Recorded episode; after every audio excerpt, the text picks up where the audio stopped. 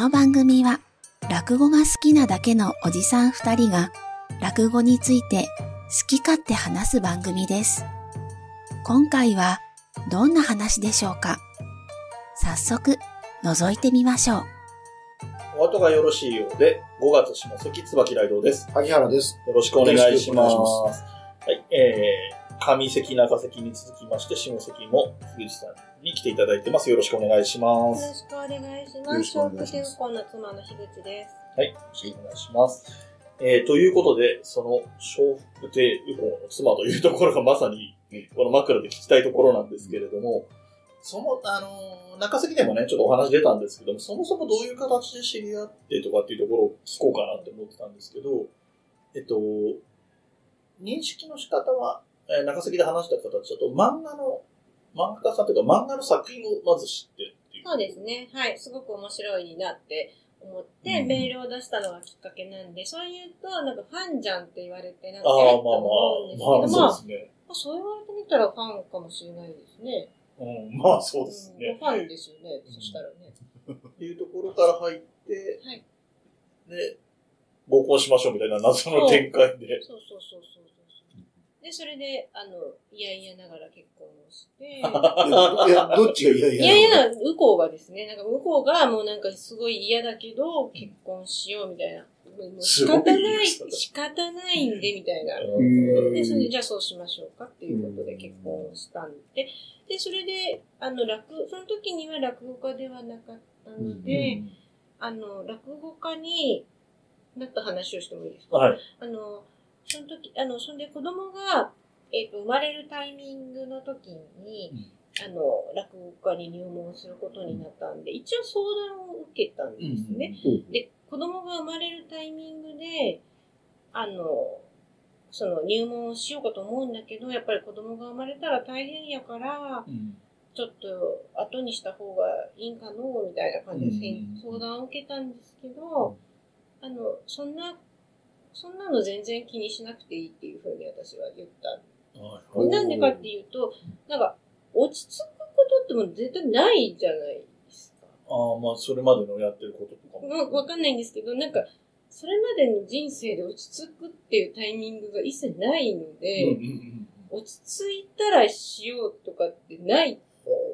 絶対ないから、なるほど。それは別にまあ全然落ち着いたらとかだったらもうないってことだから、今入門したかったらすればうんうんいいんじゃんっていう。話をして、で、で結構、こうみたいな感じなの。軽くこうみたいな感じで、それでなんか入門した、入門したんですよ。で、それで、だからなんか、で、それとこその出待ちをして、あの、ちょっと不審な、あの、不審者っぽい感じにもなりながら、出待ちを、出待ちをして、で、入門することになりうん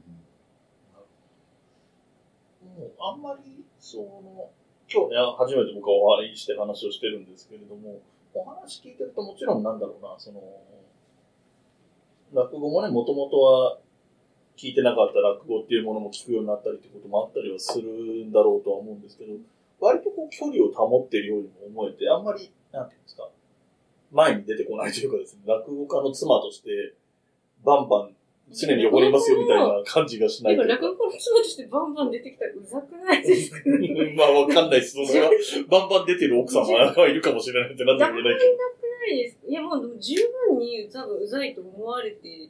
いるのではみたいな。なんか今日もなんかその収録っていうことでなんか君前に出ようとしとるんちゃうかみたいな。いやそういうことではないです。そういうことではありませんみたいな。そうそう。これ、あれなんですか？あの、僕もだからこれ、素人がやってる、まあネットラジオで、えっと、まあぶっちゃけたところね、何も別にギャランティーとかは、我々我々に収益がそもそもないので、うんギャランティーとかいう話はもちろんないのが実情なんですけれども、えっと、出るっていうことに対して、ゆこさんはそんなに、あの、こういう時期だしとかそういうのも全然なくて何ですかこういう時期って。あえコロナだから？そうそうそう。向こうさんがこういう今ちょうど真打ちに行っていうタイミングとかってことも含めて。てか相談してないですよね、それああ、そうなんです。はい、そうです。まあ相談して、あ、そうかそうか。別にいいかなと。が出るよっていう話はした。あ、そうそうそう。で、それで、あの、まあ、あの、この新内広工業の宣伝をしたいっていうのもあったし、うん。あの、で、なんか好き、あの、向こうが暇だったら、向こうに来てもらえばいいと思ってたんですよ。ああ、そう、空いてたら、そうけど、スケジュールがちょっと今わかんないから、うん。なんか、それはまあ、向こうが来れたら、向こうに来てもらおうと思ってたらうん、なんかたまたま今日三島にいるんで、あ、あ、逆 に三島にいるんだ。そうそう逆にて、なんか、なんか、そう、そういうことになったんですけど、そういう、もう、なし崩し的に枕からああ、もうホームページにあ入っちゃって。いやいやいんですよね。いやいやいいで、す、いいです。あのー、もういろいろそれこそ、ヒューさんに聞きたいんですけど、あのー、えっと、ヒューさんツイッターやってらっしゃいますけど、例えばツイッターのフォロワーさんっていうのは、右近さんのと夫婦だっていうのは知ってる人が多いんですかねそうです。たまに知らない人も、なんか私も誰が知って誰が知らないのかよく全然わかんないんですけど、結構知ってる人も、あの、やっぱ、あの、向こう関係でフォローしていただいている方もいるし、でも逆に私のツイッターで繋がってて、ウコを知ったっていう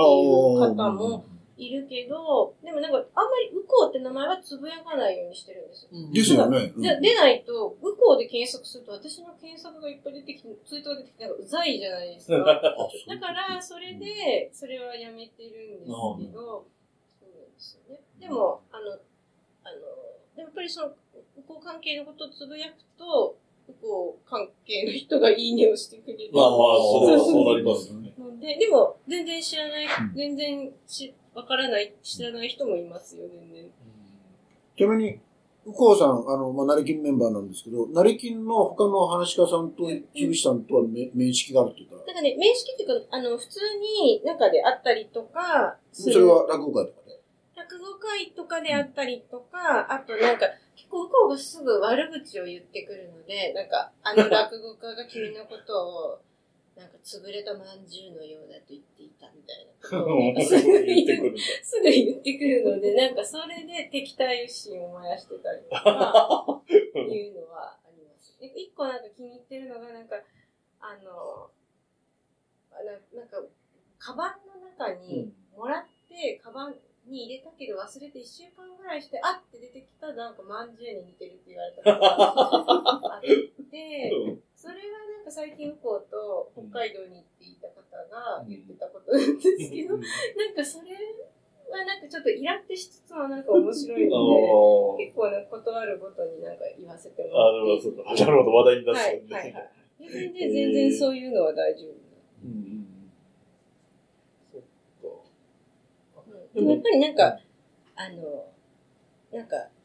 お前の嫁ちょっと前に出ようとしてるんちゃうみたいなことはなんかちょっと言われたりとかする。そうですよね。ただ、お仕事柄、フリーの編集ながそう。ら、ね、ご自身として仕事も当然そう私。はフリーの編集で、まあいろんな仕事してるから、自分の名前でやってるから、普通に、あの、みんなにツイッターとかを見ていただいて、うん。あわよくば仕事を取りたいっていう、ただそれだけなんですけど、でも一般のイメージからすると、落語家の嫁って多分、なんか隠れてた方が多分いいから、多分なんか若干うざいのかな、みたいなのは。た例えば僕なんかびっくりしたのは、はいはいはい。あの、こちらくさんが、うんうん。いやもう今は有名なんですけど、結婚されてるっていうのを知ったときに、あ、そうだったんだってちょっと驚いた感じだったんですよね。だから、ご自身も多分あんまり奥さんの話してないと思うんですけど、うんうん、普通しないですよね。あ、そういえばそういうこと。普通しないんじゃないですか、あんまり。うんそうです。まあ、本当に人によりますけどね。まあ、だ例えば、翔太師匠みたいなケースだったりすると、それがネタになったりってこともあるし、うんあとね、ある程度、ベテランの方で、あの、奥さんの話はしなくても子供まあ、がいて、子育ての話をしたりとかね。そういう意味で言うと、また話戻っちゃうんだけど、YouTube 見てたら、あの、右近さんは、僕ちょっとこれ全然あ認識してなかったんだけど、下ネタが、うんうん。あの、一つ、まあ、有名で、はい。だけど、もう、あの、自分も TP、あの TPO をわきまえて、うん妻も子もいますんで、あの、えー考えて喋りますみたいなことを確か、ほうほうあの、パーティーから記者会見の時におっしゃってて、TPO をわきまえて下ネタかなと思いながら見てたんですけど、そこで、あ、お子さんもいるんだなっていうふうにあ、はい知ったってただ、さっきの話でもう結構大きいお子さんだっていうのは、いいお子さんです。あもうもうちょっとちっちゃいのかなぐらいのイメージだったんで。うんいつの間にかね、中学2年生に男の子でした。男の子ですね。そういえば、これもちょっと立ち入ったことになるかもしれないけど、樋口さんとお子さんは三島ですよね。そうです、そうです。ほんで右近さんはお仕事柄もあるから、基本東京にいらっしゃる。まあ、両方っていう感じで、うん今日は三島にいるんで東京にもお家っていうか。あそうそうそうあるんですあるんですうんあの、まあ、いわば二拠点生活みたいな。あ、そうですね。うんはい。と。まあ、落語さんはそれで旅も絡んでくるから、うーんまあ、寄せ回るのウェイトも大きいからあれだけど、ね、おそらく立川流とか、連絡一問会とか寄せがない分。樋口さんの、あ、ごめんなさい。樋口さんの時はもう結婚されてから、最初からその二拠うん、点だから全然そんなことはなくて、ああ。なんか、あのーなんだろう、あの、私ももともとフリーで、うんうん。なんか、あれ、フリーで、あのーどこにでも仕事、どこでも仕事ができる感じだったので、それで、で、あのーあの2011年の後に。なん、か、ちょっと、あの、東京にずっといても、どうなるかわかんないし、なんか家賃も高いなって思って、で、それで三島を拠点にしたらどうかね、みたいな感じで、なんか結構安易に引っ越した感じなんですよね。でもそしたらやっぱりなんか子供とか、あの、うんね、三島が地元みたいな感じになって、学校も、なんかその、やっぱすごい好きなんですよ、三島が息子が。なんかそうう。いうのもあってずっといるっていう。感じですかね。あの、はい話があちこちとなんで申し訳ないんですけど、あの、お子さん、息子さんもはいお父さん、息子さんもじゃないな。息子さんはお父さんの落語を聞く機会っていうのはあるんですえっとね、あります。あの、だから落語会とかにも来たことがかあるはいし、普通に家でも、あの、ちっちゃい頃から、なんか、あの、なんていうの読み聞かせの代わりに落語みたいな、おそういうのもやってたりとへか、ー。あとなんか結構、そういうのどうかわかんないんですけど、なんか、自分の息子の名前を主人公にしたお話とかも作ってくれたりとかするので、そういうのいつも聞いてました。あの、そういうのがじゃあ新作にあるわけですか？ん。なんかね、わかんない。いや、ちょっと多分適当にやってたんで、作品になってるかどうかはわかんないんですけど、うん。でも結構息子の名前もね、うんペラペラ王国とかにも出てくるし、あそうなるほどだから、なんか、向こうが言うには、なんかそんなに触れ合わないじゃないですか。そんなに、あの、一緒に、なんていうの、あの、ちょっと離れたりとかすることもあるから、その分、なんか、落語を息子に、落語の名前を入れたりとかして、息子、落語をプレゼントしたいみたいなことを言ってて。いや、でも、落語をプレゼントするってどうなの？みたいな。なんかあの、か、どうどうなのシンガーソングライターが、そうそうそうそう。恋人に送る恋人に歌を作るんで。どうそれどうみたいな感じで息子とね、うんどうなのかね？みたいな感じで話して。ちなみに息子さんは今、い現在の段段階だと落語家になりたいとか全然ないです。全然ない。うん全然ない。なんか、あの、すっごい恥ずかしがり屋で、だから、なんかそのパパみたいになんか人前でとかも、本当は、人前でさらに下ネタを言うとかも、本当にありえないみたいな。まあ、下ネタ言うのが落語家とかはありますけど そうそう、わからないけど、ちなみに、これも立ち入ったことですけど、例えば学校のお友達とか先生、あの先生はあれですけど、お友達とかも、話し家さんの息子だ、お家だっていうのは分かっだけど別にそんなにいじられない。うん。あでも、あでも小学校の、あの、小学、中学校になってからはないんですけど、なんか小学校の時は結構学校に来たりとか、あの、栄太郎さんと一緒に、あの、ら小学校寄せみたいなのやったりとかして、で、それで教室にも遊びに来たりとかしてたけ、してました。なるほど。あの、名前でちょっと強引に質問なんですけど、い右近さんの、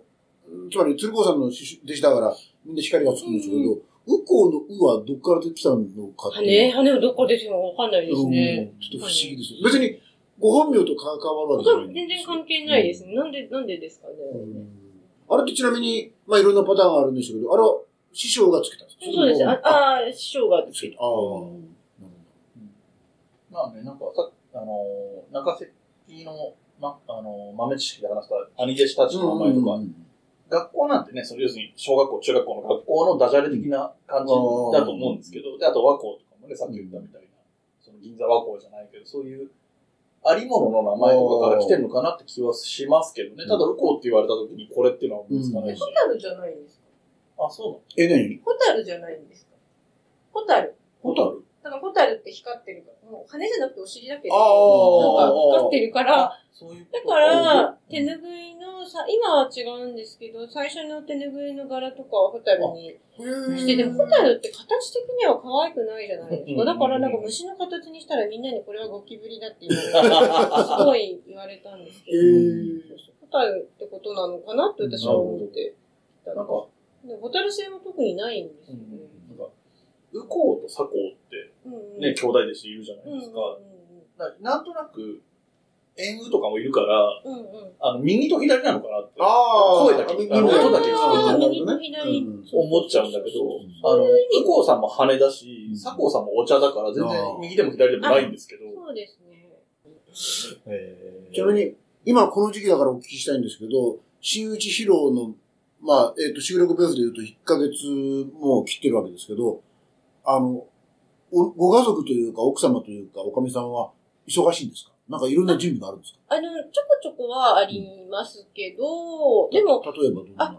あの、なんか、新内業があるっていうよりは、はいはい。のの関係っていうよりは、なんかそれと付随して、なんか三島で、あの、広報三島っていうやつがあるんですけど、はい。なんかそこに表紙にしていただくことになって、なんかそれの写真を準備したりとか、うん。あと、なんかまあ全部三島絡みなんですけど、なんかその、三島市役所で、なんかウコウパネル、ウコウ、ウコウパネル展みたいなやつ、なんかちょっとウコウコーナーみたいなやつがなんかできるんですよ、市役所に。すごいじゃないですか。なんかそれの、うん。それの設置をしたりとか、なんかそういう、あと、あと今度みし、あと、7月18日に、三島市役所っていう、島市役所じゃなくて市民文化、あの、ホール、うん悠々ホールって言うんですけど、なんかそこで、あの、鶴高校親子会があるんですよね。でうん、まあ別に私がなんか音響とかするわけじゃないないんだけど、一応なんかその準備とかがあったりとか、そういうのがあって、ちょこちょこ忙しいですよね。ね、ウコウさんが全体的に忙しくなるから、うん三島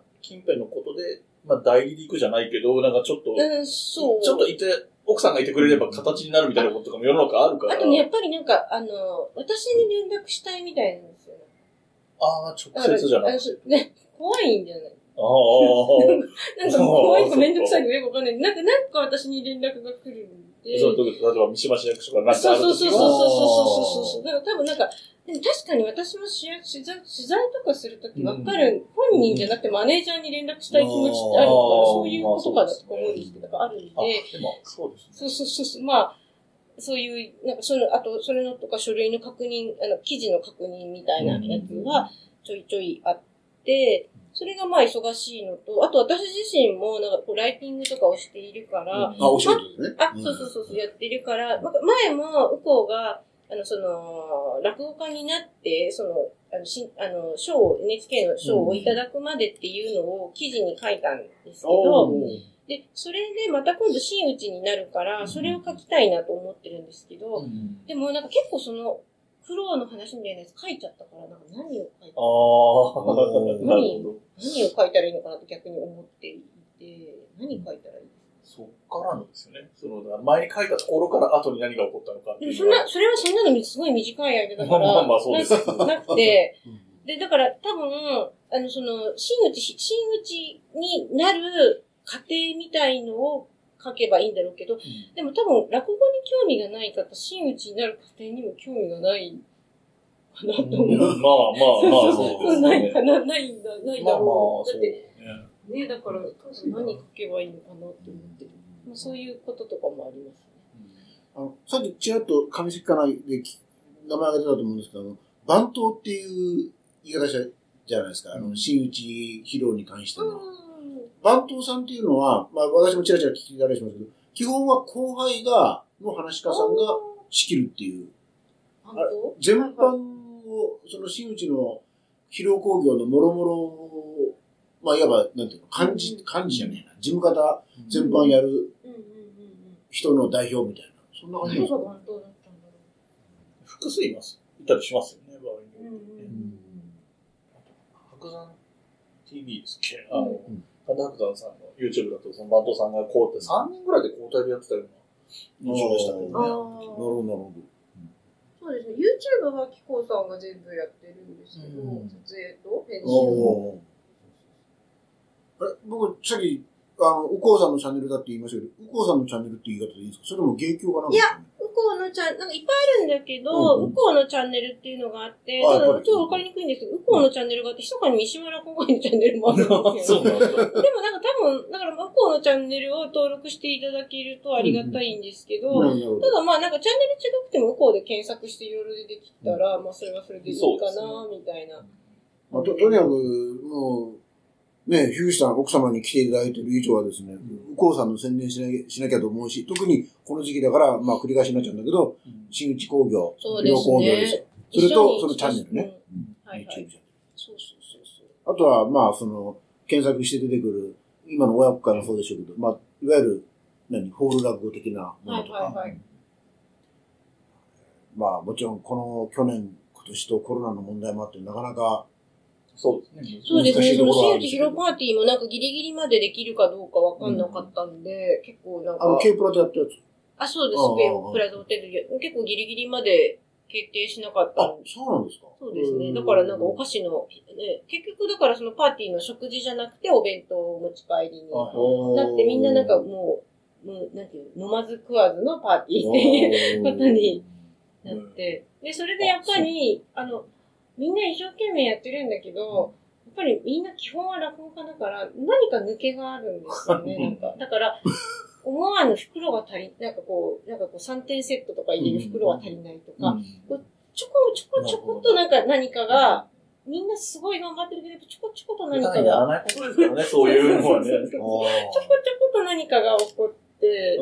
え、袋足りないって、その当日？うん。当日じゃなくて、それ前日かな？あ、前日。では発覚したんですね。あ、。そうそうそう。前日に準備をしてて、なんか足りなくなったとか、3点セットを入れる袋、3点セットは全部足りてるんだけど、袋が1個足んないとそう、袋が、そうそう、結構、いや、1個とかじゃなくて結構ああ何何十枚も足りないよとか、足りないよとちなか、みに、あ、どうぞ。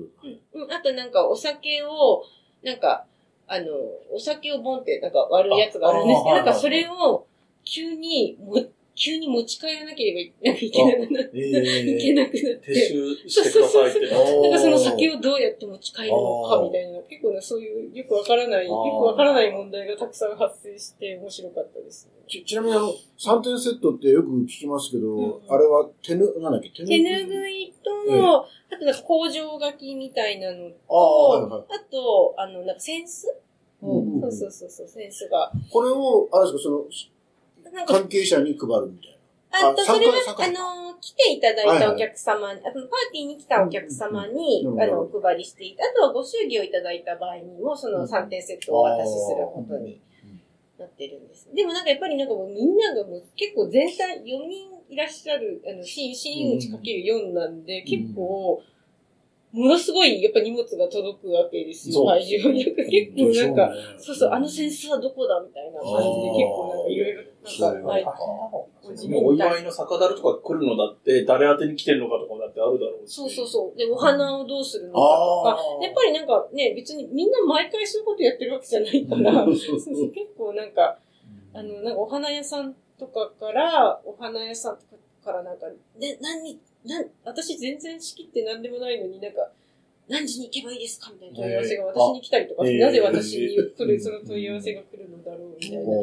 そんなそのことがなんかいっぱいあって。一般のサラリーマンっていうか、ね一般の企業の広報の人とかはよっぽどそういうの慣れてるんでしょうけど。でしょっちゅうね、そうイベントを仕切ってる方とかだったら、うんいいんだけど、まあそんな、ね、そまあね、そまあ、それをやるためになったわけじゃないからね。そんなにいつもやってることではないので、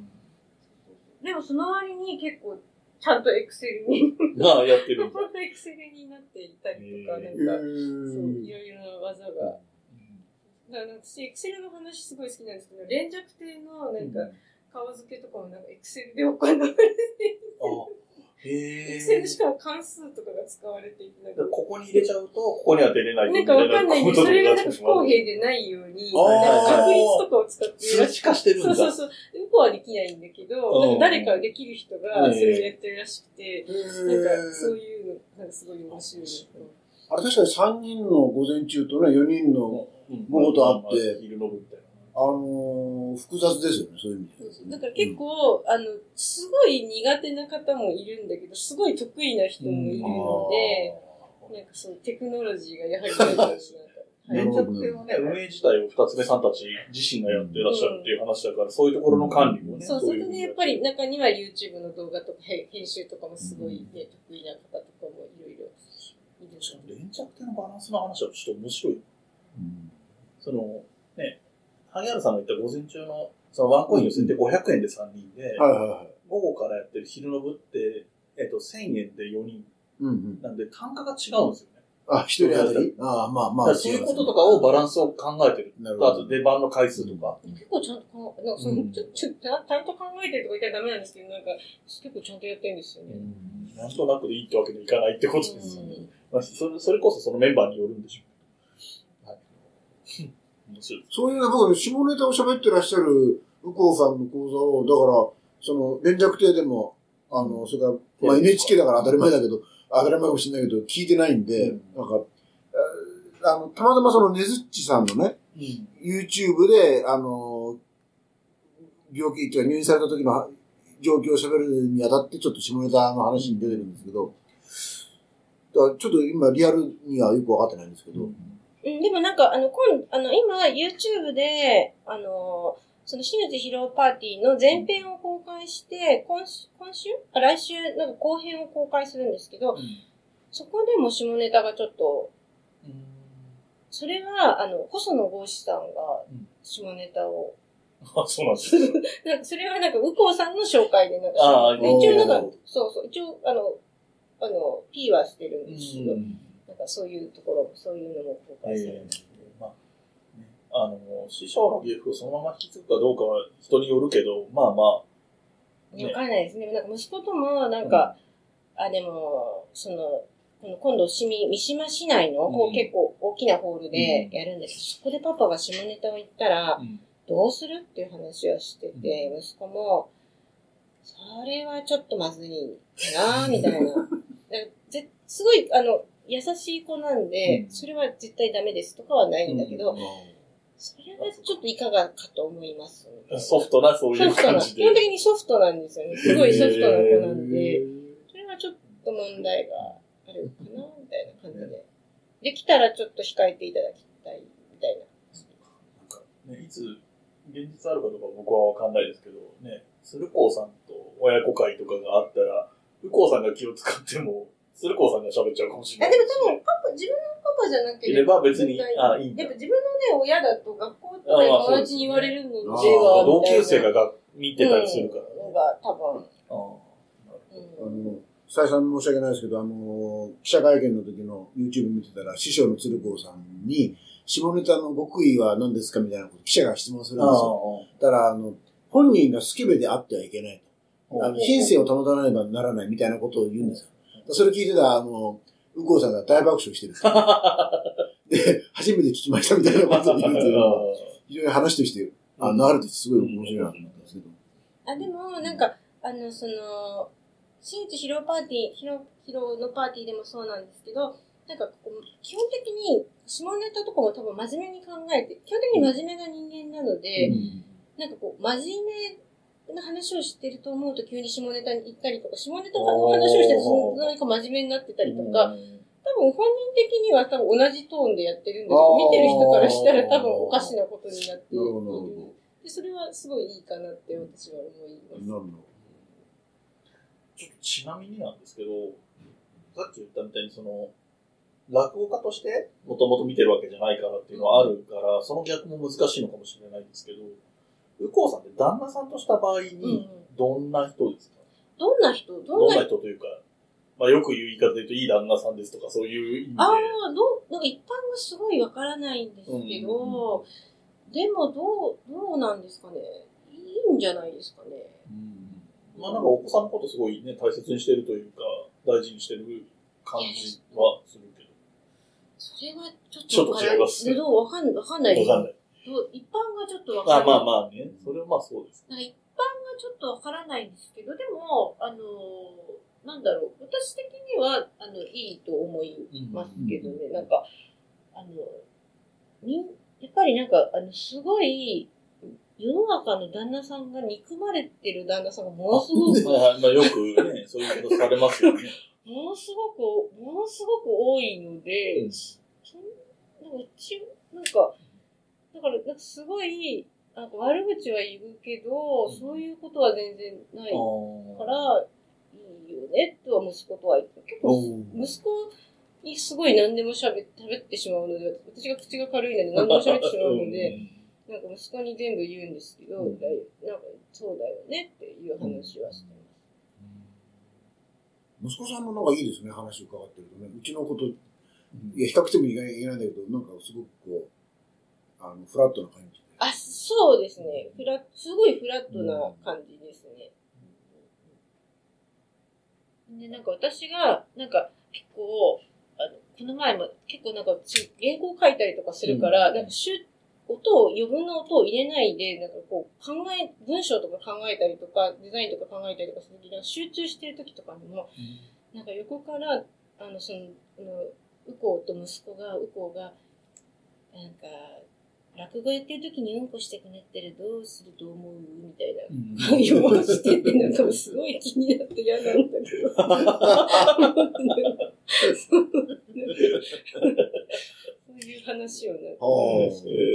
ちゃんと息子さんそれにリアクションして。だけど、なんか普通は、だから、うちの場合は、普通息子の方がうんことか言うじゃないですか。うちの場合は息子が全然うんことか言わないタイプなん